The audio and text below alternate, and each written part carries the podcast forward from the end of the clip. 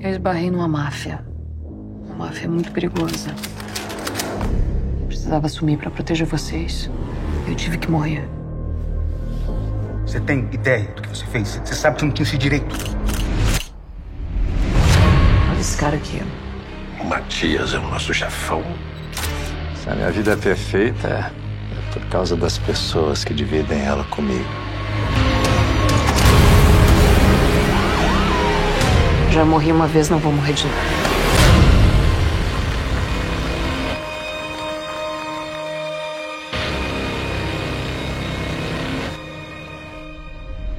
Estamos de volta, pessoal, com mais um episódio do Quebrando a Quarta Parede. E agora, para tratarmos de um assunto muito esperado.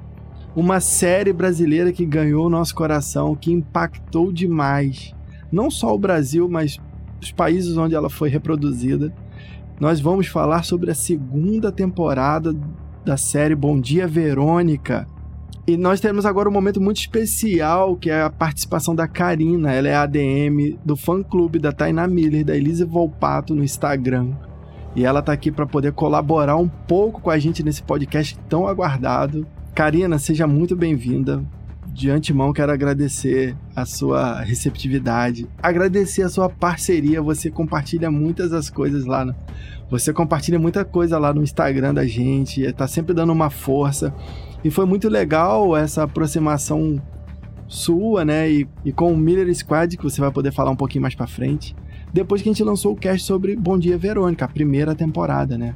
Bom, vou te dar um tempo para você se apresentar e falar um pouquinho de você, um pouquinho do fã clube. Seja muito bem-vindo ao Quebrando a Quarta Parede. Olá, é, boa noite, muito obrigada pela recepção. Como o Uri já disse, eu sou a Karina, sou, é, sou administradora do, do fã-clube Milhas Squad e Evil Tourism. É, é bem legal mesmo você mencionar como a gente acabou tendo contato. Eu achei incrível que a gente pôde estender. É, Para mim é uma, uma, uma satisfação enorme de estar aqui. E também é a primeira vez que eu estou participando de um podcast. Então, estou muito honrada e grata mesmo de estar aqui. Ô Karina, tudo bem? Daniel, seja bem-vinda. A gente queria fazer algumas perguntas para você em relação à, à, série, né? Todos nós assistimos, né? A gente vai depois a gente vai ter um momento aí que a gente vai estar tá pontuando algumas coisas em relação ao que a gente sempre faz nos episódios. Nesse momento aqui a gente quer perguntar alguma coisa para você em relação à série, até em relação ao fã clube. Eu queria saber o seguinte: é, essa relação de fã com a Tainá e com a Elise, ela começou com Bom Dia Verônica, a primeira temporada, ou foi com algum outro trabalho? Qual trabalho que foi, se foi esse o caso? Tem quanto tempo isso? É, bom, com a Tainá, eu conheci ela é, por causa da novela Em Família, quando ela fez a personagem Marina, que era uma fotógrafa. Mas, mas nessa época eu ainda não era fã dela, não, ainda não passava, ainda não acompanhava ela assiduamente como faço hoje. Uhum. Então, eu costumo dizer que meu starting, é, como, como, sendo fã, começar a admirar ela foi com Bom Dia Verônica. Ah, que legal. Da mesma forma foi com a Elisa, também foi a partir de Bom Dia Verônica. Mas eu já tinha visto a Elisa em um projeto de uma série também com, com Prata da Casa, mas eu, eu me tornei fã mesmo a partir de Bom Dia Verônica. E deve ter sido muito por causa da, da até do, dos temas que são abordados, né? Da força que elas têm nos papéis, né? Acho que acredito que isso aí contribuiu também, né? Sim, com certeza. Porque além é, da, da série trazer uma temática importante, a, no, no tempo que eu fui acompanhando elas e a série, também me ajudou num período quando eu estava na faculdade, em algumas disciplinas que traziam o tema em pauta até eu chegava a comentar com o Tainá no Twitter, dizendo, olha, esse texto me ajudou em determinada disciplina na faculdade. Aí foi bem nesse sentido, bem gratificante, que as pessoas que, que eu admiro é, me auxiliam também na minha vida, pessoalmente. Ah, que legal. E você faz faculdade de quê? Eu fazia de letras, português. Ah, que legal. Então, aí a gente, né, a gente já tá falando a, sobre especificamente sobre a segunda temporada, né, de Bom Dia Verônica. A gente assistiu a primeira temporada e foi uma parada incrível, né? Tanto que a gente estreitou os laços mais por conta desse, dessa temporada e a gente ficou muito entusiasmado para essa segunda, né? E aquela expectativa, né? Será que vai ser melhor? Será que não vai ser? Será que vai igualar? Né? E a gente né, começou a, a prestar atenção na produção, a gente segue a Tainá e a Elisa, né? E vê o trabalho delas de preparação. E eu queria perguntar para você o que, que você achou da segunda temporada, né? E se você achou que foi melhor ou pior, ou igualou, se suas expectativas foram superadas. É, na minha visão, eu assistindo, eu vi que a série tem seus pontos bons e fracos, mas eu ainda acho a primeira temporada ainda melhor do que a segunda. Em relação a, a, a Tainá, na, a personagem Verônica que ela interpreta, eu achei que teve uma evolução bastante grande que era até o que a gente já poderia esperar, é, porque da, da, da, primeira temporada ela, ela vem numa crescente e, na, e quando a gente vê na segunda isso se mantém, ela vem mais uma pessoa mais fria, é, não, não, sei se dizer calculista, mas mais fria do que antes. E até não sei se vocês chegaram a, a ler o livro. Do Rafael, né? Não lemos, não. Você já leu? Já, e, e, e, e nisso, na personalidade da, da, da, Verônica, agora na segunda temporada, me lembrou muito a, a personalidade da, da Verônica do livro. Isso eu achei muito interessante. E no, e no quanto também a, a atuação de Tainá evoluiu. Outra coisa que são a, ao vilão, que eu também também estava criando expectativa né, em relação ao, ao Matias, que é interpretado pelo Rinaldo Giannichini, é, é, eu, eu gostei dele como vilão, mas não foi uma coisa que me empolgou. Não foi é, como o Brandão. Era difícil, né? Bater ele, né? Era, é, é, mas, na minha, mas pra mim, na minha opinião, eu não, não me empolguei tanto com ele, embora eu achei que ele atuou bem. Ah, que legal. A gente teve opiniões parecidas, né, Igor? É, uma coisa que foi legal de ver, cara, é, é, tipo assim, pareceu que houve uma evolução. Porque o Brandão era aquele abusador muito doméstico. E a gente também tá ciente de que isso acontece muito. A gente tem casos, infelizmente, próximos e tal. O personagem do Matias, ele é um líder religioso. Então já é uma coisa mais congregacional, mais né, local de, com, a, com uma abrangência muito maior, mais coletiva, né? Ele usava tudo aquilo dali, dentro daquele contexto todo da cura, da, da fé, do engano, ele abusava das mulheres dentro da própria casa.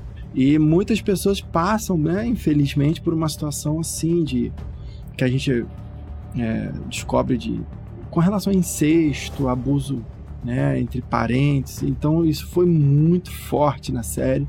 A gente vai destrinchar isso bastante ainda. Mas assim, como performance e até pelo personagem escrito, o Brandão foi uma coisa mais impactante. É, eles são personagens muito diferentes, né? Porque o Brandão, ele era, ele era um cara que aparentava ser um pouco calmo às vezes, mas ele ele ia de 0 a 100 muito rápido, né? Tipo, ele ficava agressivo muito rápido. E o Matias é totalmente contrário, né? O Matias ele só vai ficar mais agressivo lá pro final da temporada, né? Até aquele momento ali, até quando as coisas não vão muito bem, ele, ele reage de forma calma. Até porque ele tem todo esse, esse carisma, esse, esse jeito de lidar com as pessoas por ser um líder, né? E tal. Líder lá daquele culto, né? Então é, é diferente por conta disso, né? Eu, eu gostei porque eles foram diferentes. Seria, seria pior se fosse um cara igual, sabe? Do mesmo jeito. Mas realmente, Brandão é uma. É uma Brandão. A, a, a, ali a relação do Brandão, do Moscovis com a Camila Morgado foi uma parada realmente que é difícil de você conseguir de novo. É. Porque foi uma conexão muito boa, né? eles atuaram muito bem. E o impacto foi muito grande, né, pra gente. Tinha, tinha aquela questão, né, quando ele, ela tava em casa, tipo, varrendo a casa, ele ela ouvia que ele chegava e ele começava a assoviar. Ela já sabia o que, que aquele assovio significava. E aí ela, a expressão dela, tipo, ah, vou ter que ir pra rodoviária, pegar meninas, levar, ficar dentro daquela caixa para ele fazer as coisas terríveis que ele faz. Quer dizer, então um assovio, já, você não precisa ter informação, você já sabe que aquele, aquele terror psicológico e moral ia acontecer. Então eu acho que o Brandão foi um maior, assim. E era uma das coisas que a gente esperava, né? Tipo, será que na segunda temporada vamos ter um vilão à altura? A gente meio que ficava nessa expectativa. E até mantinha aquela, aquela tensão, né? E nessa, e nessa segunda temporada eu não senti muito isso, naquele coisa de expectativa. E eu não sei se é por causa que é, nessa é, trouxe mais a questão da ação, é, nesse sentido. Não foi algo que me impactou. É, porque a, a situação lá da primeira temporada era uma coisa muito, muito fechada na casa deles, né? Na casa deles só moravam eles dois. Né? Não, não existia muita coisa fora, né? Tinha a questão da rodoviária e tal, e aquele outro lugar onde ele ficava. Mas a, a, na segunda temporada a parada é muito mais ampla, né? Tem muito mais pessoas, tem muito mais vítimas. Então realmente fica um pouco diferente. Mas, como comentei antes, né? Foi legal porque foi diferente. Né? Seria muito pior se fosse do mesmo jeito, a mesma Mais forma. Mesmo, né? É, Isso tá aí. Certo. Agora, uma coisa que você comentou sobre o livro aí, como a gente não leu, uma dúvida até que eu tenho. Ah, os acontecimentos do livro, eles fazem parte só da primeira temporada ou tem alguma coisa a ver também com essa segunda? Tipo, o Matias está no livro ou não? Não, não tá. Os, até os acontecimentos que são abordados na, na, na primeira temporada da série no livro ocorre de maneira é, no livro ocorre de um jeito na, na, na série na, na, primeira temporada já é de outra forma embora se mantenha a, a ideia principal na série é desenvolvida de outra forma principalmente a questão dos desfechos entendi mas no, eu, no livro é mais impactante, é bem mais impactante quem lê fica mais, bem horrorizado se na, se na série já foi forte lendo o livro é mais ainda não, é geralmente, né? A leitura ela faz isso com você, né? Porque você tem que começar a imaginar como são as coisas, né? Então, geralmente, é, são mídias diferentes, né? A gente entende, é muito difícil comparar, né? Eu não gosto muito de comparar, o, a série é pior, o filme é pior do que o livro. Acredito sempre que são mídias diferentes, formas diferentes de abordar, mas realmente quando você tá lendo, você fica mais imerso, né? Foi legal você falar isso sobre o, o, o Matias não tá, porque os acontecimentos dessa segunda temporada são novos para você, então mesmo você que leu o livro ou quem não leu, né? Foi, foi novo para todo mundo. Como é que foi isso? Eu é, posso falar uma coisa também que não tá no livro?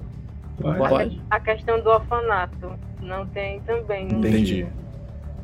Já é, é faz parte da série, é um plot da série. Aham. Mas como que foi você você receber, tipo assim, ah, eu vou ver uma coisa nova? Porque você ir para a primeira temporada, você já tinha uma base, né? Ah, eu tenho algumas coisas do livro, você pode comparar. Mas como que foi ir para essa segunda temporada e ah, eu não tenho base nenhuma? É tudo novo. Eu tava tranquila é, em relação à questão da, da temporada. Também tinha, eu tinha me desprendido também do livro, porque eu sabia que como não tinha, não, nele não tem acontecimento nenhum da segunda temporada, eu fui tranquila, fui como uma pessoa que está entrando em, em, algo novo, né? Estava aberta para ver o que eles iam trazer agora. Aí foi como eu, foi como eu falei antes, é, a série, é, eu gostei da temática que foi abordada dessa vez, mas em relação a algumas coisas não, não, não senti aquele impacto tanto como, como eu vi é, em relação a opiniões de outras pessoas, sabe? Entendi. É, você fala de qual cidade mesmo, Karina? Eu sei que você está em Sergipe, mas qual é o nome da cidade? De Campo do Brito. Qual o impacto que ela percebeu que a série causou na região dela? Tipo, com as pessoas do trabalho, os colegas de faculdade, quando conversaram sobre a série, qual foi a percepção que ela teve? Olha, nessa eu não vou saber responder bem nessa pergunta, porque embora eu divulgue muito no, no meu Instagram, é, quase ninguém, poucas, é, quase ninguém veio falar comigo sobre a questão da série. Então foi algo mais interno mesmo, é, comigo e às vezes com, com a minha irmã aqui em casa. Não vi nada externo, sabe? Entendi. Mas aí com, com as pessoas, por exemplo, lá do fã clube, né? Teve algum, alguma coisa que alguém comentou, o que, que o pessoal achou? Lá também são pessoas de todos os lugares do Brasil, né? Então. Então, a, a maioria da, das meninas ficaram bem impactadas com a, com a segunda temporada. É, as avaliações foram bem positivas, é, principalmente em relação à temática, elogiando as atuações. foi mais, bem mais nesse sentido. A gente não chegou a aprofundar tanto no, nos outros aspectos, sabe? Tá, e quais são suas expectativas para uma terceira temporada, né? Porque a segunda termina ali com um gancho, né? É, e a gente vai ser provavelmente apresentado aí a um novo vilão. Eu queria saber quais são suas expectativas e se você se você pudesse escalar um ator, né, um outro ator aí para ser o, o terceiro irmão aí, quem você escolheria? É, antes mesmo de assistir a segunda temporada, a, a gente conversava, né, sobre em relação a uma possível temporada, porque quando eu assisti o trailer, eu, eu vi eu vi que o trailer mostrava uma ideia de como se fosse a série já se encaminhando para o fim, né? Uhum. Já naquele para fechar. Aí a gente sempre se, se, se, questionava o que é que eles vão trazer de, de, de plot para puxar para uma terceira. Aí quando eu assisti a segunda e vi que tinha essa relação dos três irmãos, do, do envolvendo Brandão, Matias e o terceiro, que é o Dom, eu achei interessante, porque agora parece que dá indício que pode ser um tema ser tratado na terceira, pode, pode ser a questão da pedofilia e, e, e ver também como é que a Verônica vai lidar com isso, né? Ela, agora que ela tá fugitiva novamente, uhum. depois que volta da, da, da morte fake dela, eu estou bastante curiosa como é que o, o, os autores, se caso a gente tenha a mesma percepção, vai abordar isso, se vai é, levar a Verônica lá para o Maranhão, que é basicamente onde tudo começa. Uhum. Aí, eu acho que seria Pô, bem interessante. Acho que seria bem interessante se trouxesse isso. E, e agora a Verônica, a Verônica, também vai estar foragida, né? Por causa que deu a entender que ela matou a Anitta, né? E agora ela não tem apoio, né? O Nelson também morreu, né? A Anitta, que poderia ser uma possível aliada também, né? Isso, eu, eu achei que é, matando o Nelson e a Anitta, e a Anitta foi duas coisas que eu não gostei. A Anitta você não gostou mesmo, né? Não. eu, é, em relação às cenas dela, da, da personagem, eu achei que poderia ter sido abordado mais, principalmente na questão do desenvolvimento da história. Eu achei muito resumido. Ela ficou com um pouquinho tempo de tela, né, a Elisa, né? Isso. Até quando me disseram que, que ela estava com mais tempo de tela, eu pensei, ó, oh, vão desenvolver mais o arco dela. Mas quando eu assisti, foi outra coisa. Aí, uhum. aí eu não curti muito. E, o, e, e, a questão do Nelson era que ele era um, um bom amigo para Verônica, né? E ajudava ela a resolver os pepinos. Era um bom tia guy. É, verdade. Aí, aí aí nessa terceira temporada a gente não sabe, né, como, como é que vai ficar essa situação, já que Verônica tá praticamente sozinha, pois até é. família. E você tem um chute aí para um ator para para ser o terceiro irmão do um lá? Gostaria de ver alguém no papel? É, olha, não sei se vocês já viram, mas já surgiram teorias, viu? Ah, é? Não, não vi. No início, é, pela, pela, pelo, no final, que mostra a mão, né, do, do Dom, eu pensei na possibilidade de ser o, o Bruno Galeasso. Olha, seria surpreendente, hein? Porque ele, ele uma, eu acho que ele já fez um papel como vilão e ele foi. Foi bem. E, e, e a teoria que está surgindo é que o Du Moscovis poderia votar como sendo o gêmeo do Brandão. Hum, olha! Pra fazer o... Oh. Olha, essa aí foi aí boa, sim. Seria bem interessante esse retorno dele. Foi você que pensou nisso aí? Que aí você pode juntar com o Rafael lá para escrever o roteiro da próxima temporada. essa foi boa. Eu, não, eu, eu tava conversando com, a, com, as, com as meninas. Eu não lembro se foi no, no grupo mesmo do Milhas Squad ou se foi uhum. em outro. Eu sei que surgiu essa teoria da gente conversando de, do Moscovitz retornar como irmão gêmeo do Brandão e ser o Dom. Eu gostei dessa aí. Eu também gostei bastante. Até a gente começou a teorizar também, porque no dia de uma festa que o Rafael deu para algumas pessoas do elenco, o do Moscovitz estava lá. Hum. Aí a gente começou a ligar as coisas. É, você acha que é só na Marvel que a gente faz teoria? A gente faz é. teoria toda. Muito bom. Karina, muito obrigado pelo seu tempo, pela sua contribuição, pela sua participação aqui nessa nessa entrevista com o Daniel. Daniel, pô, excelente entrevistador, hein, Daniel? Você é um canivete suíço mesmo. Mandou Quem bem, bem demais.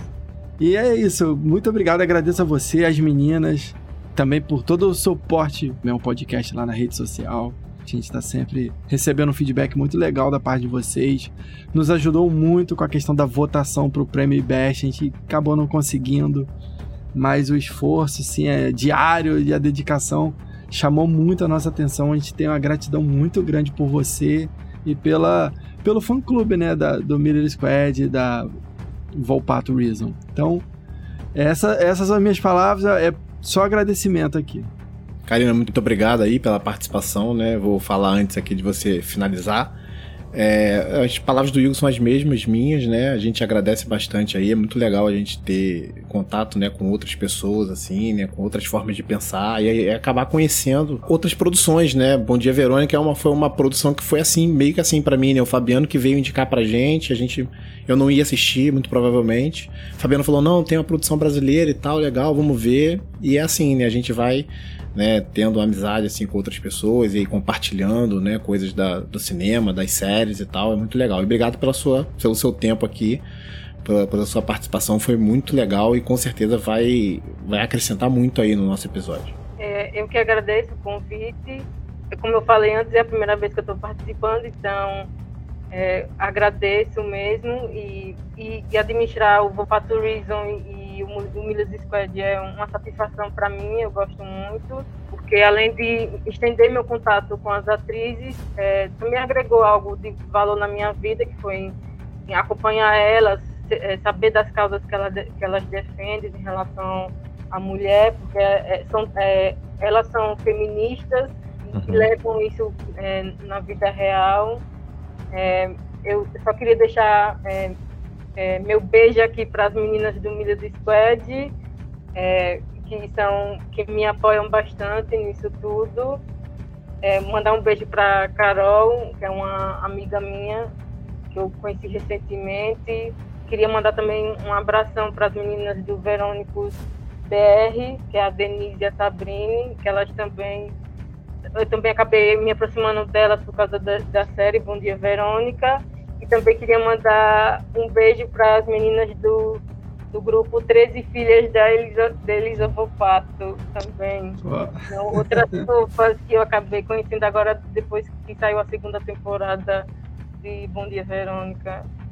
Ó, que legal você ver, né? É o que eu falei antes, né? Como que essas produções acabam né, apresentando outras pessoas, outras amizades, né? E às vezes a gente vai conversar sobre sobre tudo, né, que essas coisas podem acrescentar pra gente, né? Muito legal.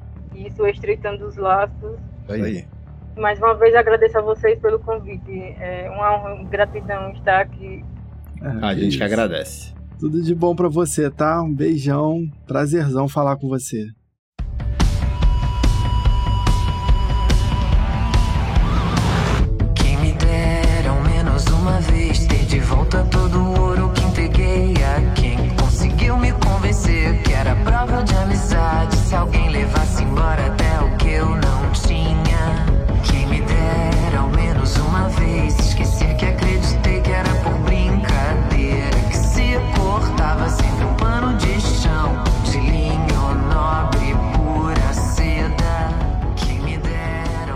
Fala pessoal, estamos de volta com mais um episódio do Quebrando a Quarta Parede.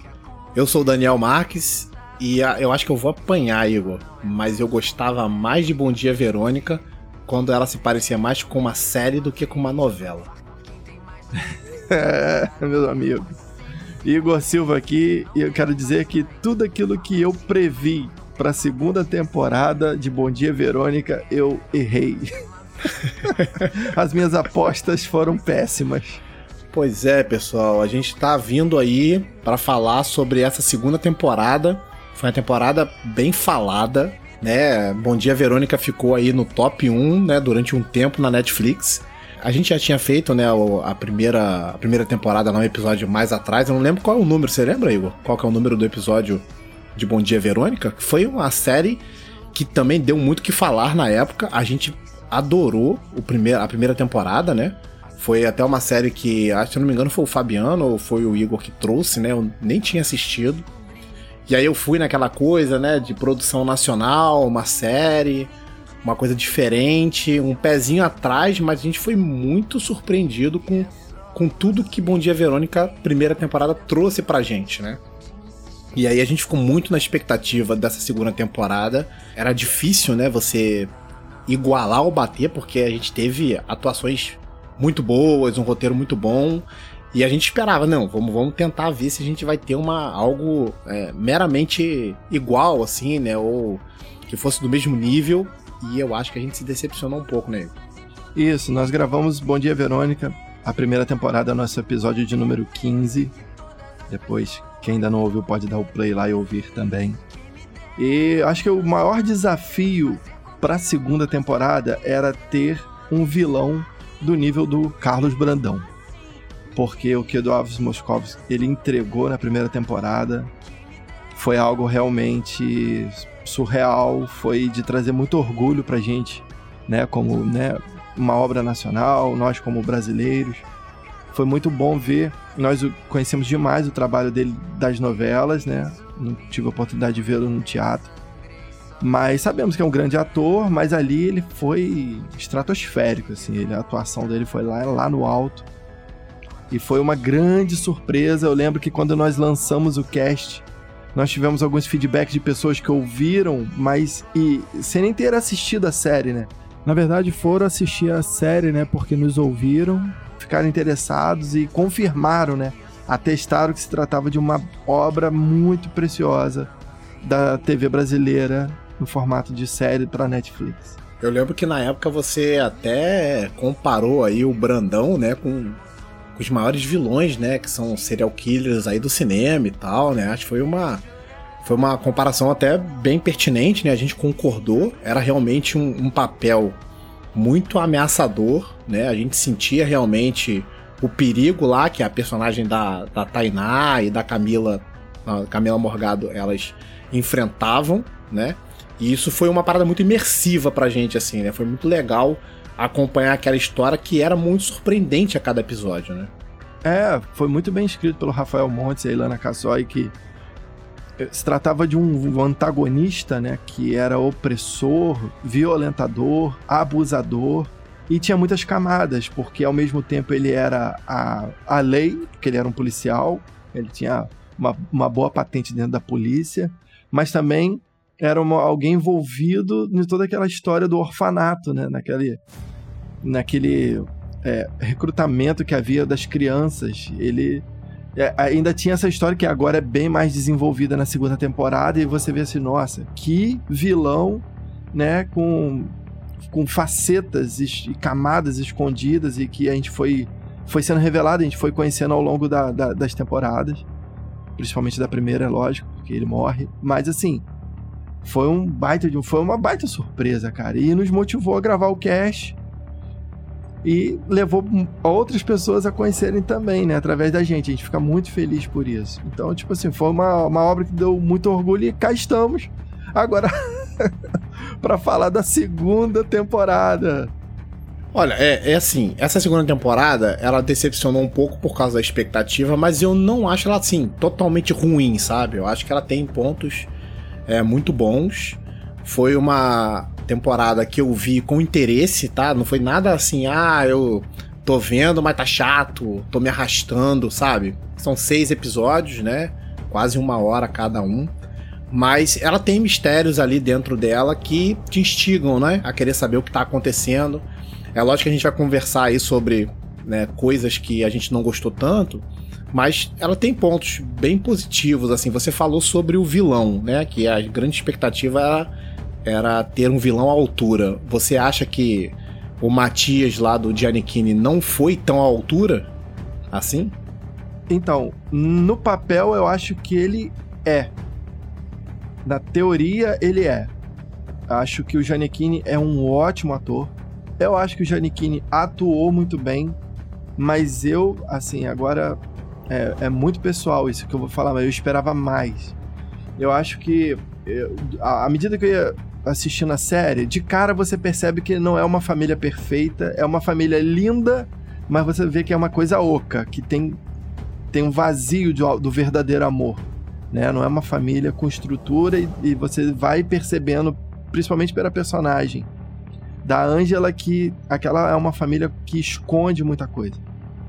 Mas assim, o desenho, o roteiro para esse personagem, eu acho fantástico. Eu acho que eu, o Rafael Montes e a Ilana, eles subiram o nível do protagonista, porque se tirou de uma, de uma situação de um abusador doméstico e que tinha aquela prática de, né, de pegar aquelas meninas que vinham do Maranhão para fazer aquele negócio lá naquele sítio dele e elevou uma questão congregacional, local, um líder, uma pessoa já da, de importância para a cidade.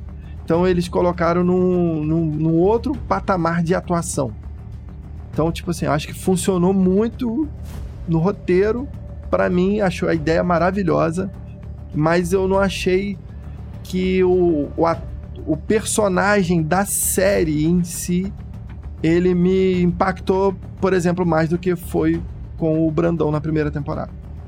É, eu concordo um pouco contigo, mas eu acho o personagem dele até bastante ameaçador, justamente porque ele vai meio que na contramão do Brandão. Acho que isso é um ponto muito positivo pro Giannichini, né, para os roteiristas também, de não cair no, na falha de criar um outro personagem que fosse igual ao Brandão, sabe?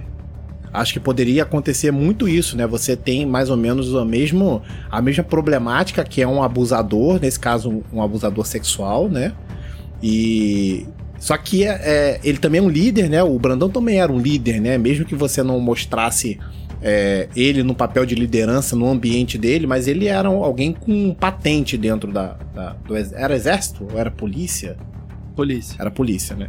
Então a gente vê o Giannichini como um cara muito contido, mas você vê que nessa nessa atitude dele, nesse comportamento existe ali alguém muito controlador. Eu acho que isso ele acho que expande, sabe? Acho que não fica tão caricato, não dizendo que o Brandão fosse caricato, mas é uma coisa que a gente já esperava, assim, você vê aquele cara com fala mansa, mas ele logo demonstrava segurando a Janete um pouco mais forte e tal, e o, o Matias não. O Matias, até quando acontece uma coisa que tira ele do sério, ele automaticamente, assim, já fica calmo, já fala assim: não, isso é assim mesmo, você errou. Então, assim, é, é, é aquele jeito mesmo de você controlar a pessoa de uma forma muito sutil, sabe? E isso para mim é, é, uma, é, um, é um vilão terrível, sabe? É uma parada que para mim talvez seja até pior do que era o, o, Brandão, porque você percebe como ele influencia todo mundo, né? Ele é o líder de um, de um culto ali, né? Quantas pessoas é, seguem ele, quantas pessoas acreditam tanto nele que vão morar com ele, vão morar na casa dele, sabe? E passam por todos aqueles aquelas coisas que ele que acontecem dentro da casa dele e mesmo depois de todos os abusos as pessoas falam não, ele tem um dom da cura. Isso para mim era uma coisa muito impactante, foi uma coisa muito impactante. Então, isso daí para mim ficou uma ponta solta, porque é, é, existem essas a, a, essas afirmações que o pior de tudo, sabe? Eu fui curado. Sim, ou sim, sim. ele realmente curou. Então, o que, que tem por trás? Não sei. Será que veremos na terceira? Também não sei. Mas quando eu falo que na teoria eu gosto, tipo assim, eu acho que quando eles, eles escreveram, falaram, não, vamos criar um líder religioso, influente. Dá para perceber que eles beberam muito da história de João de Deus, que é um, a gente faz logo uma referência com isso. O que eu achei, Daniel, assim, eu quando eu tô assistindo, eu queria que aquele culto, e não só o culto, mas a, principalmente o, o papel do líder religioso fosse uma coisa mais convincente. Eu, eu acho que faltou um carisma nele ali para que quando você assistisse aquilo, você não tivesse dúvidas que aquele cara, na hora que ele tá naquele altar, ele era uma pessoa enviada por Deus. E isso não, não, eu não vi isso, eu não achei isso ali, eu não enxerguei isso. É, é mais assim, olha, ele é mais uma coisa que quando eu assisto é como se alguém me falasse, ó, ele, o Matias, ele é esse cara assim, assim, assado. Mas eu não, é, e aí beleza, aí eu compro, ah, beleza, então ele ser líder religioso com influência na, naquela localidade ali, beleza. Mas eu queria ter tido essa certeza por assistir de olhar aquele cara assim que o cara que transpirasse, o cara que, né, que fosse mais caricato naquele papel, é, alguém que expressasse uma questão de uma renovação, uma coisa mais mais vibrante, uma coisa que, que trouxe que você assistisse e falasse, caraca, se eu tivesse naquela igreja, uhum. eu também Seria estaria convencido. convencido. entendi. Isso não teve, então eu tive essa dificuldade pra comprar. E uma outra coisa, cara, que me desconectou foi saber que é, ele ali, ele era adorado, né? Ele era como se fosse um profeta, uma pessoa enviada por Deus. Pô, mas na hora de, de ter os louvores, é, tocou Legião Urbana, cara. É, Aquela cena dele cantando com a Ângela, aquilo me deu mais uma sensação de constrangimento, de, de incômodo, do que achar assim, cara, será que as pessoas conseguem. Eu sei que a gente pode colocar uma música, se conectar, admirar a natureza e tal, mas aqui se tratando da fé, você põe um Legião Urbana.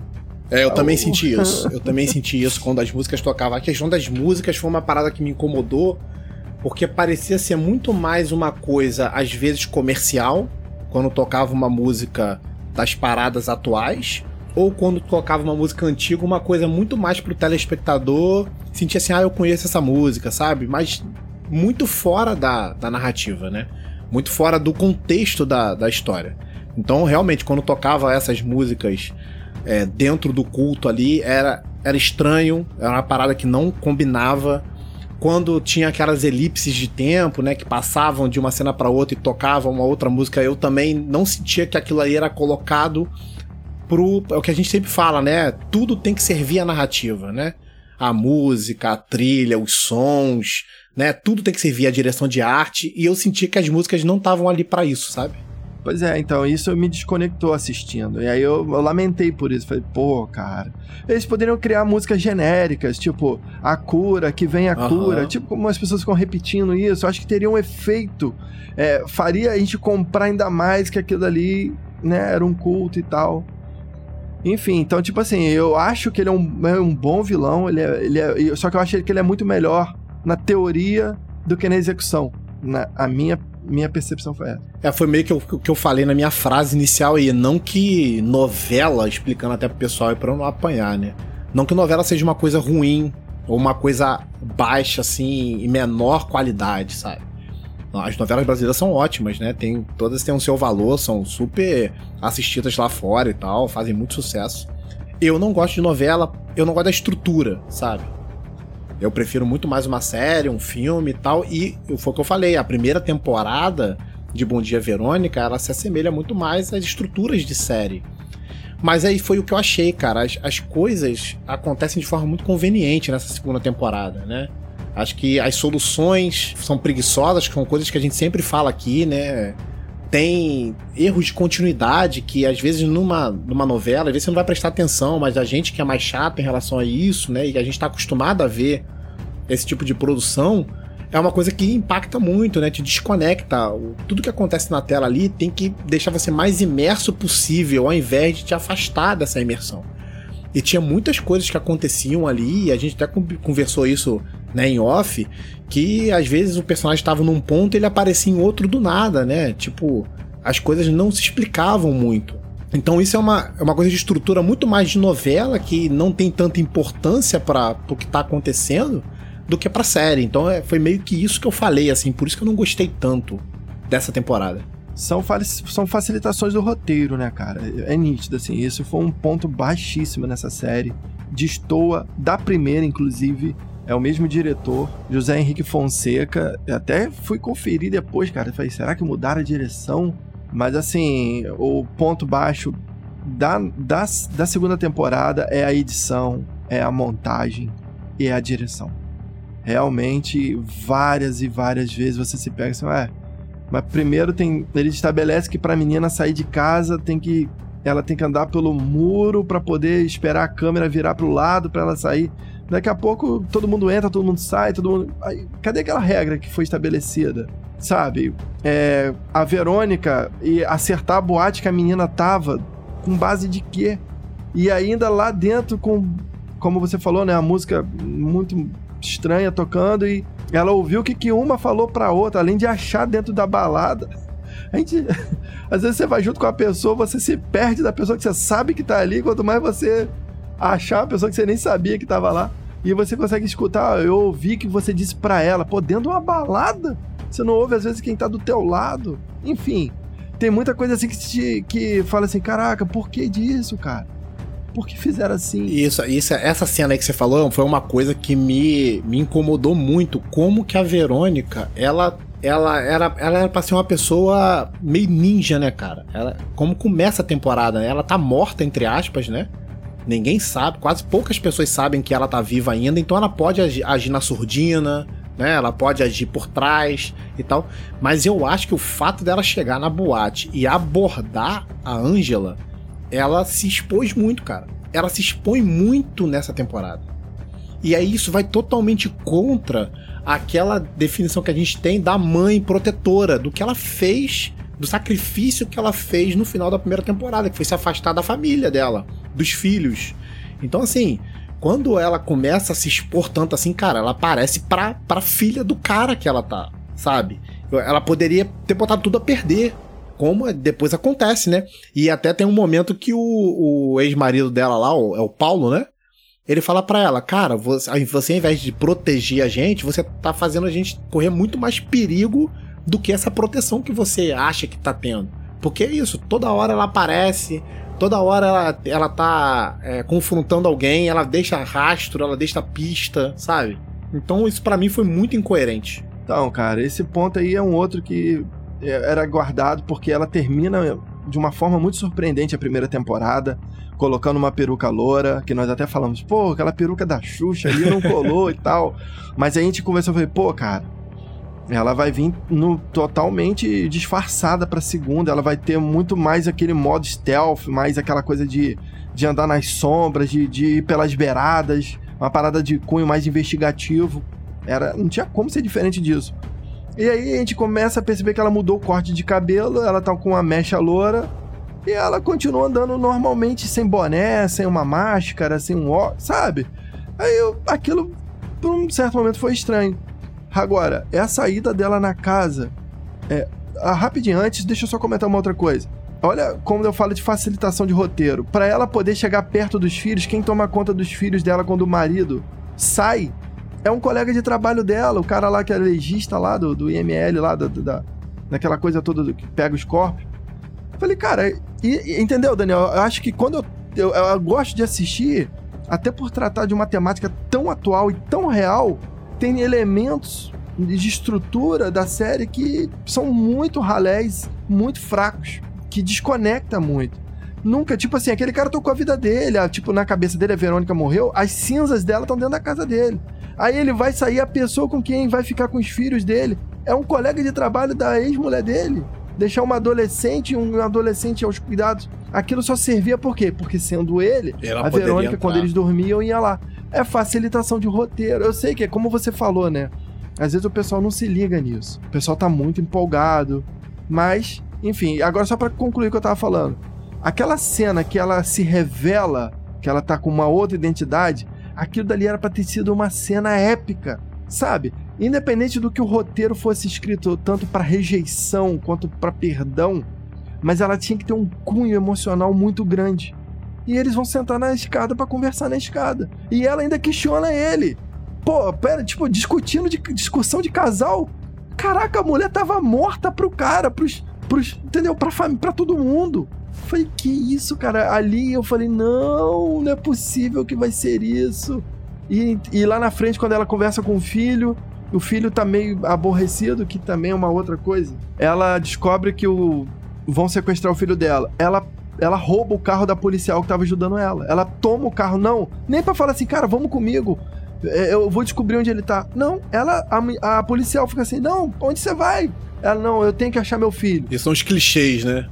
Os Caraca, clichês que incomodam. Ela faz isso, aí ela acha o filho em São Paulo, entendeu? E aí quando ela come, se revela para ele, o garoto fica chateado, mas ela fala, pô, mas você tem um amiguinho aí, né, que é mais do que um amigo, né?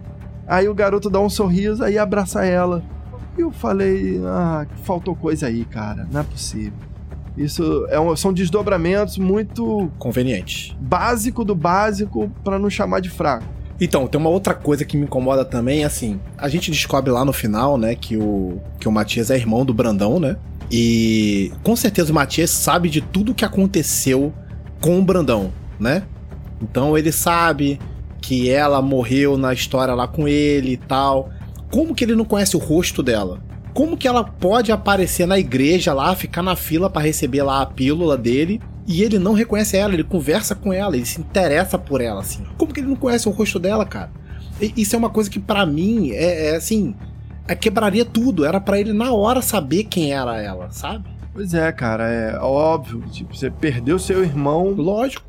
Porque uma policial, não sei o que, não sei o que, você vai querer saber do caso. Foi uma manchete de jornal, foi um caso que todo mundo tava sabendo, então o rosto dela tá estampado. Então, uma coisa que ajudaria nisso é, tipo, se houvesse uma, um disfarce maior por parte dela. Uhum. Entendeu? Ali ela usar o nome da Janete como quem diz assim: você é uma vingadora a partir de agora, uma, uma justiceira. E Janete é um nome emblemático para essa nova minha identidade. Eu acho até ok, mas se você quer se esconder, você não pode ter nunca um nome que vai te ligar porque Exato. as cinzas que estão na casa da sua família é da Janete, cara. Foi o que a Anitta fez, que foi até a irmã da Janete. E perguntou, ela tava grávida? Tava, tava grávida. Então ela descobriu que aquele corpo que foi dado como da Verônica, na verdade não era da Verônica, era da Janete. Ali ela matou a charada. Mas então, tipo assim, eu falei, cara. Outra coisa também que, que eu achei que ficou um pouco embolado são muitos temas, né, cara? Né? Tem a história religiosa, né, de um líder que utiliza do poder, né, para poder. Aí ele utiliza do poder para várias coisas, né? E tem a questão do abuso sexual, tem a questão do abuso contra a mulher na casa dele, tem a questão do tráfico humano, tem a questão que ele cria um exército, né, para poder se encaixar no sistema, para poder facilitar as coisas. Então eu achei assim, cara, é um, é, são temas diversos para você poder tratar numa série. É muito melhor você focar em uma coisa e fazer bem feito. Foi o que foi feito na primeira temporada. Era uma coisa, era uma coisa muito mais é, compacta. Aqui eu fiquei muito perdido. A questão do tráfico humano mesmo é muito jogado, cara. É muito jogado. É uma parada que é, é só degrau pra história a, aquela personagem da Carol ali, que é o, o interesse romântico da Angela. Qual a importância que ela tem, assim, pra trama toda, entende? E ela aparece bastante, tá toda hora aparecendo na tela. Então, é, tinha que ser uma parada mais, mais compacta, como eu falei, mais concisa, para você poder aprofundar aquilo e não ter coisas rasas, sabe? É, é que nem acontece com o Nelson, cara. Assim, eu lembro que quando eu tava assistindo, eu fiquei meio que me, me contraindo porque ela encontra o Nelson, né? E, e, na verdade ele descobre que ela tá viva e ele fala: Nunca deixei de te procurar, aquele negócio todo, e eles já vão transar. Cara, olha só, ela ela termina a temporada amando a família dela ao ponto de, para protegê-los, ela forja a própria morte. É um, é um absurdo de, de, de amor, é uma coisa muito altruísta ao ponto dela sacrificar a vida ao lado da família que ela ama para protegê-los. E começa a série, ela tá. Porque o, aí que tá, mostra o cara namorando, que o cara a vida seguiu, né? Aí ela encontra o Nelson e transa, transa, transa, e parece que ela não sente mais o amor de esposa pelo cara. E depois que ela aparece para ele, cadê a namorada do marido dela? Sumiu. Sumiu, sem explicação nenhuma. Cadê essa mulher, gente? Tem aniversário da filha, a menina não tá. Tem o evento que o menino tá correndo risco de ser sequestrado. Ela também ah, não tá lá para apoiar o namorado. É, tem aquele caso que a, a, Glória bota a polícia toda na, na, porta da casa do cara lá, aquele monte de sirene, aquilo tudo, aquele evento acontecendo. Ela sumiu, simplesmente foi descartada. O Nelson é um personagem que foi descartado, sabe por quê? Ele seria o cara que poderia justificar assim, ó, deu uma moto para você, deu um esconderijo para você. Ele sai de cena e a vida dela continua. Como que ela se manteve sem emprego no anonimato? Sem acesso mais às coisas dela? Porque foi dado baixa, né? Se ela tinha conta corrente, ela morreu, foi emitida uma certidão de óbito. E quando ela também se revela, Daniel, Fabiano que poderia estar aqui para ajudar a gente nesse ponto, é, pela lei aí, para ajudar a gente a, no aspecto do direito. Cara, ela, ela, ela cometeu crime também em forjar a própria uhum. morte, aquilo tudo, sem o consenso de uma inteligência, sem apoio do governo nem nada. Ela se passou como uma pessoa que, entendeu? Ela assumiu uma outra identidade. Isso é crime de estelionatário, cara e ela não paga por isso, daqui a pouco a própria Glória Volpe fala assim, pô, por que, que essa pessoa. Não, não, não é a Glória Volpe, é o, o Matias. Ah, essa mulher tem um distintivo? Tem um distintivo? Quem é ela pra estar tá aqui me interrogando também? Ela não tinha legalidade uhum. pra estar tá ali. Na verdade, ela tinha que estar tá respondendo porque ela estava envolvida num caso e ela forjou a própria morte. Aquilo não era para ser tão. É o próprio roteiro, ele fica tentando se explicar, né? quando ele fala sobre isso, né, e tal, e é uma coisa parada para mim que não dá certo. Comentei antes, né, quando o Paulo fala assim, pô, você tá tentando proteger a gente, mas você tá colocando a gente mais em perigo. Ele mesmo fala sobre isso, ele mesmo fala sobre essa falha na, na, na, na, na personagem. E aí você citou outro ponto agora, muito importante também em relação a isso, cara. É, são essas coisas que te desprendem, né? E foi como eu falei, é a questão de estrutura. São coisas que para para muitas pessoas não vai fazer diferença. As pessoas vão estar tá ligadas em outras coisas, sabe? Mas pra gente, né, que tá sempre procurando isso, procurando um, texto de qualidade, um, procurando uma narrativa de qualidade, isso faz muita diferença. Faz muita diferença. Foi isso que acabou é, deixando a gente com esse sentimento. Eu acho que muita gente tá falando bem da série, da segunda temporada. E, cara, eu conheço assim, já conversei com muitas pessoas que sofreram algum tipo de abuso dentro de casa. Assim, por um tio, até infelizmente pelo pai. Então eu acho que quando o pessoal assiste essa série, né, por, por tudo isso também, as pessoas vão focar nesse ponto, porque de alguma forma elas vão se sentir tocadas, vão se sentir identificadas, porque o cara, quando você descobre que a mulher dele é a filha dele, e que ele tá fazendo aquilo de novo com a menina. Isso é brabo.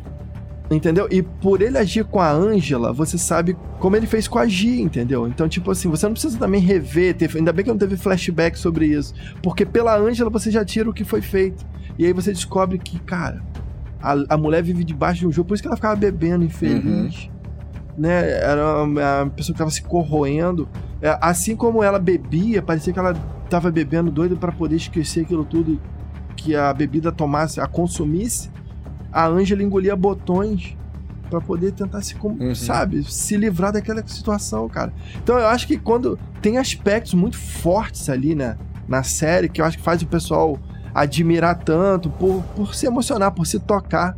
Eu, cara, infelizmente, eu já conversei com muitas pessoas, falar, ah, meu tio me botava no colo dele, e só depois de muito tempo eu fui perceber que ele ficava me alisando. Antes eu achava, eu não tinha maldade para perceber aquilo.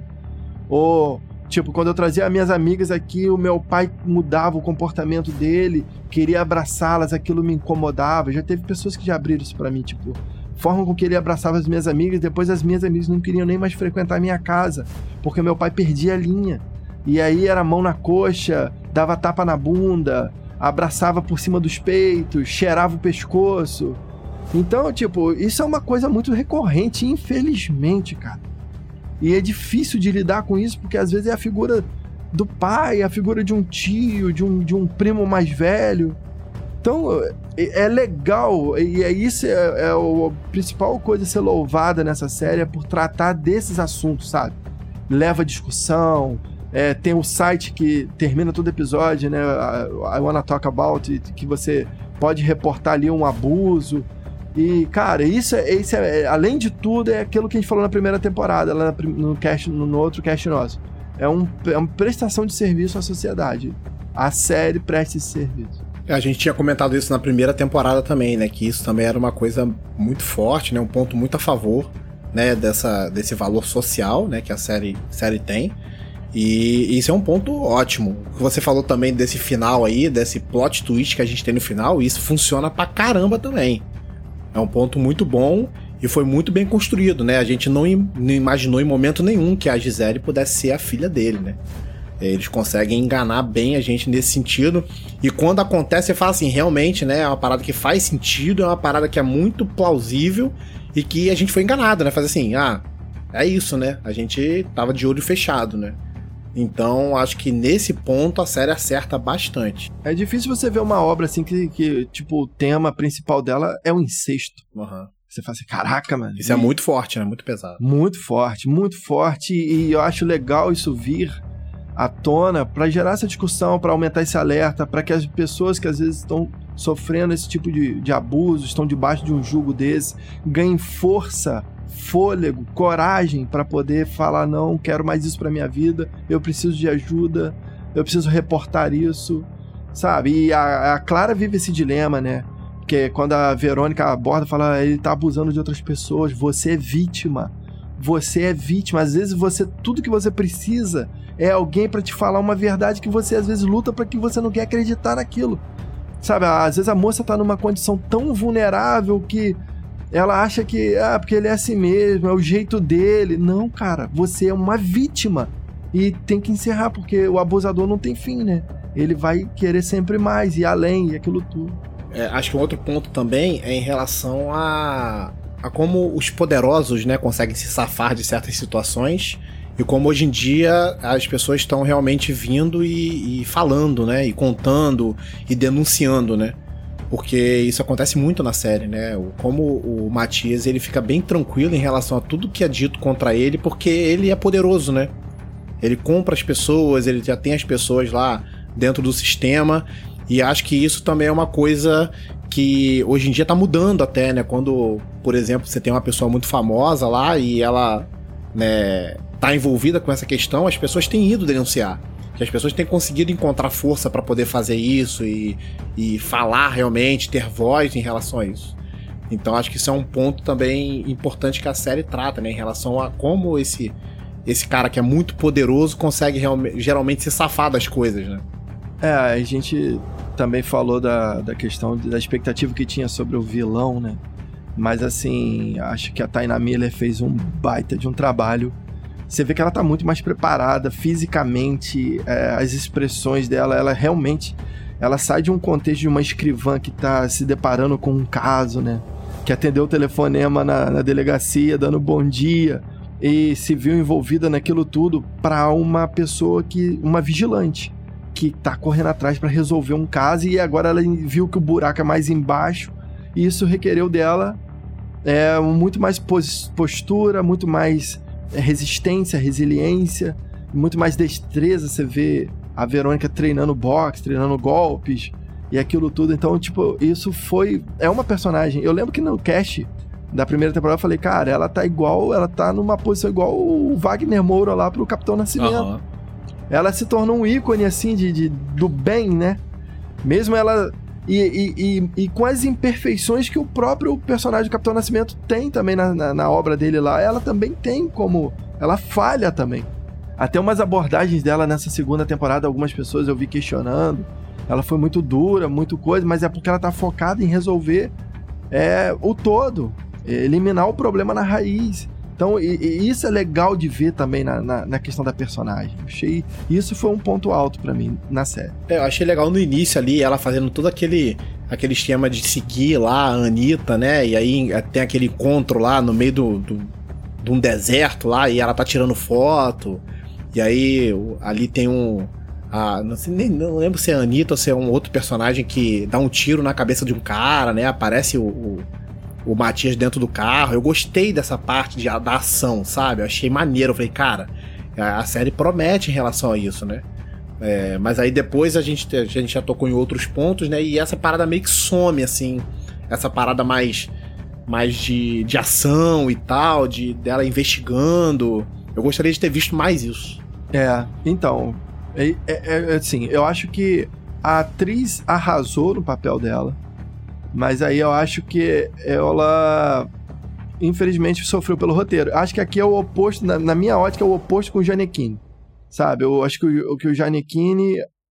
Eu sei que talvez a maioria discorde de mim, mas eu acho que ele não entregou um personagem como deveria ser, assim, como um, um líder religioso, ele tem que ser mais do que aquele cara que só fica sentado, de sorrisinho ameno, elitizado. Eu achava que tinha que ser então eu acho que assim, ali tinha uma, uma, uma boa história para esse personagem, mas eu acho que faltou da parte dele. Com ela, eu acho que é o contrário. Eu acho que ela entregou muito, mesmo sabendo que pro roteiro dela tava ruim, entendeu? Que, tipo, ela poderia ter sido muito mais aguda, ela poderia ter sido mais sombria, muito mais, sabe, astuta na abordagem para desenrolar tudo. Uhum. E aí, mas o roteiro não foi escrito assim para ela. E a, e a Clara Castanho, o que você achou da atuação dela? Achei, achei muito boa, muito legal. As expressões dela ali dependia muito disso. Você saber que não tá tudo bem pela expressão, ou quando ela tá na maior merda e ela vê um, uma luz no fim do túnel e aí o olhar dela uhum. muda com relação àquilo. É, sabe, a, a, reação dela quando ela vê uma mulher nua chorando na escada e é como se mostrasse assim, a inocência passou na vida dela e agora ela já começa a ligar os pontos. Então ela mostra essa, essa garota que tá entrando na vida adulta ele tá percebendo coisa e, epa, peraí. E Tem coisa, tá pegando, tem coisa aqui que não tá legal. Então eu achei isso bem legal. São muitas situações de estresse pra ela, né? E ela consegue entregar bem todas essas, essas mudanças, né?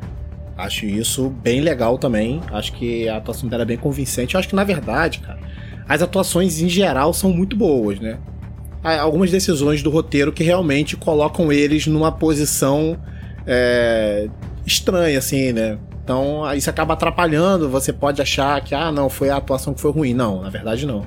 Na verdade, acho que foi o que você falou, a direção, né? O roteiro, montagem também. Então isso acaba atrapalhando um pouco. Aquele momento ali que a, a Anitta, né, entra em contato com a Verônica, cara, eu jurava que ela fosse de alguma forma se arrepender e somar forças com a Verônica pra conclusão daquilo tudo. Porque ela também fazia aquilo, ela era parte do esquema, era uma pessoa, né, de uma certa forma, ela era uma antagonista também da Verônica, né, uma força de, de igual ali desde a época da delegacia, mas ela era vítima também, cara, do esquema. Ela foi também. E pior ainda, e aí foi um outro plot que eu achei legal, ela foi vendida e quem comprou foi o próprio pai da Verônica. Por isso que ela Isso. fala, ó, cuidado pra você não ir muito a fundo, senão você vai descobrir o que você não quer. É, essa foi uma revelação também bombástica, assim, né? Gostei também. Mas eu gostei do desfecho dela, né? É uma pena que é uma personagem muito legal, né? Ela teve, não teve tanto espaço nessa temporada, achei que ia ter.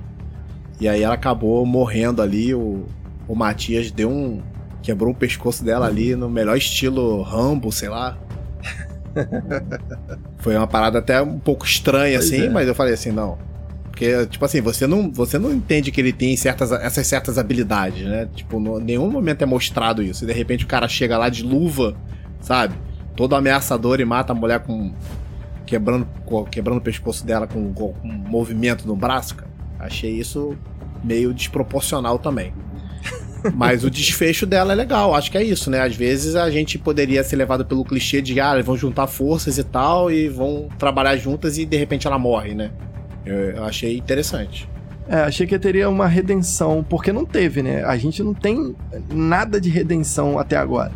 É, são duas temporadas que as pessoas são eliminadas, descartadas e vala. E só a Verônica que se compromete cada vez mais.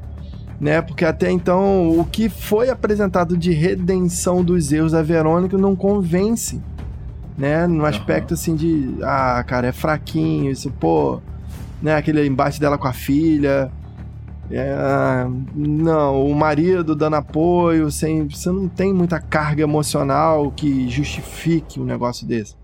Enfim, mas o resto não tem. E ela seria o primeiro arco ali dentro de alguém de dentro do sistema que fala assim: não, eu, beleza, eu vou acreditar que você pode me ajudar e que eu posso sair dessa. É, poderia ser algo bom pra terceira temporada, né? Elas trabalhando realmente juntas e como ela conhecia o esquema, né?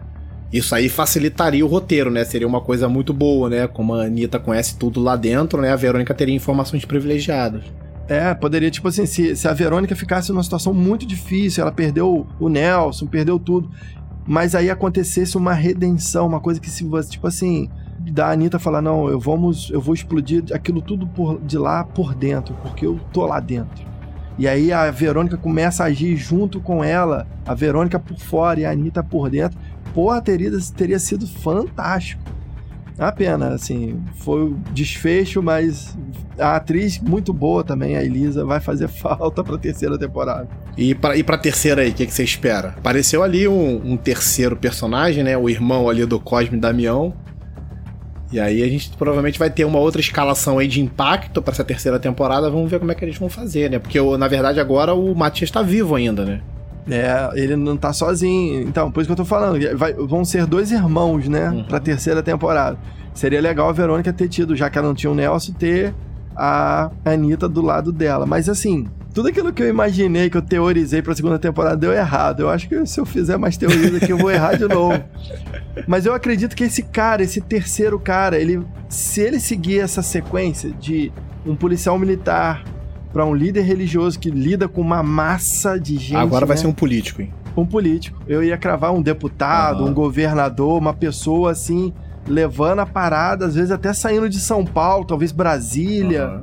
Ia ser uma parada mais Boa. bem interessante. Legal, legal. É, o pessoal deve estar ouvindo aí a gente, né? Se não pensou nisso ainda, pode aproveitar a ideia. E você, o que, que você acha? O que, que você espera da terceira? Cara, a minha expectativa pra terceira não vai ser igual à segunda, né? A gente ficou contando os dias aí pra assistir, né? E aí assim que saiu, a gente já baixou ali os episódios pra poder ver na Netflix. Só que agora eu fiquei meio com o pé atrás, cara. Se for na mesma estrutura aí, não sei. Sabe? Não vai ser uma experiência tão boa quanto eu gostaria que fosse, né? A gente vai assistir, porque a gente já tá envolvido na história, a gente já né, tá envolvido com a Verônica ali, né? Com a história dela. Mas é, vamos ver. Né? A gente provavelmente vai fazer aí mais um episódio. Ou pra falar bem, ou pra falar mal, né? Que seja pra falar bem, Tomara, vamos torcer, tomara. vai dar tudo certo. Eu acredito que vai ter um bom desfecho. Vamos... É, o hype diminuiu, mas com certeza vamos, assim que tiver liberado, a gente tendo condições, a gente vai assistir e vamos gravar sim. Fechar essa trilogia aqui também de podcast. A gente acha legal que Bom Dia Verônica fez bastante sucesso, não só aqui no Brasil, né? Mas muita gente assistindo fora também, né? A gente né, segue ali a Tainá e tal, e a, Elisa, né? O próprio Rafael, e vendo eles postando, né? O que? Repostando o que a galera tá, tá colocando nas redes sociais aí. Muita gente de fora assistindo, né? Pessoal nos Estados Unidos e tal. Gostei, cara. Foi bem legal isso. Bem legal essa, essa informação que a gente pegou deles aí. Mostra a força também, né? Do, do, do- da cinematografia nacional, né? Mesmo às vezes a gente não gostando de tudo, né? Mas realmente tem, tem pontos importantes ali que o pessoal acaba curtindo. É, o tema é muito forte, né, cara? E que bom, que bom que a gente tá podendo ver algo assim, discutir sobre isso. E o desejo é que as pessoas consigam ter mais apoio para poder denunciar, para poder se livrar de um cárcere, se livrar de um, de um jugo de opressão. A gente fica muito na torcida. E, bom, cara, que bom esse bate-papo. Mais uma vez, está desfalcado aqui. O Fabiano está envolvido em mudanças. Mas tivemos aí pelo menos a participação da Karina, que ah, somou demais aqui no podcast, com tudo que ela pôde trazer. Né? Ela que segue de pertinho lá as atrizes, a Tainá, a Elisa, administra o fã-clube delas. Então, assim, acho que foi bom, cara. Muito bom esse bate-papo. E que venha a terceira temporada da Verô. E outra coisa que a gente errou, cara, foi que a segunda se chamaria Boa Tarde Verônica. Olha aí. Não, mas aí tinha, tinha uma seria- história, não sei se é verdade, né? Que seria, na verdade, uma trilogia de livros que o Rafael escreveria, que seria Bom Dia, Boa Tarde, Boa Noite, entendeu? É. Se eu não me engano, tem essa história, né? Eu não tenho certeza agora de cabeça, mas se eu não me engano, seria isso. Escorreguei nisso daí. E aí acho que pra poder manter né, o nome da série lá, eles colocaram realmente o Bom Dia Verônica de novo. Tomara que a Verônica tenha aí um, um bom dia na próxima vez. Verdade. Então, beleza. Valeu, valeu, Daniel. Valeu esse papo. Nos vemos em breve. Valeu, valeu, cara. Valeu, galera. Obrigado aí por participar. Se você né, concorda com a gente, né, ou não concorda, a gente tem a postagem aí no Instagram. que Você pode comentar aí e dizer o que, que você achou da segunda temporada de Bom Dia Verônica e o que, que você espera pra terceira também. Valeu, pessoal. Um abraço aí. Abraço. Valeu. Valeu.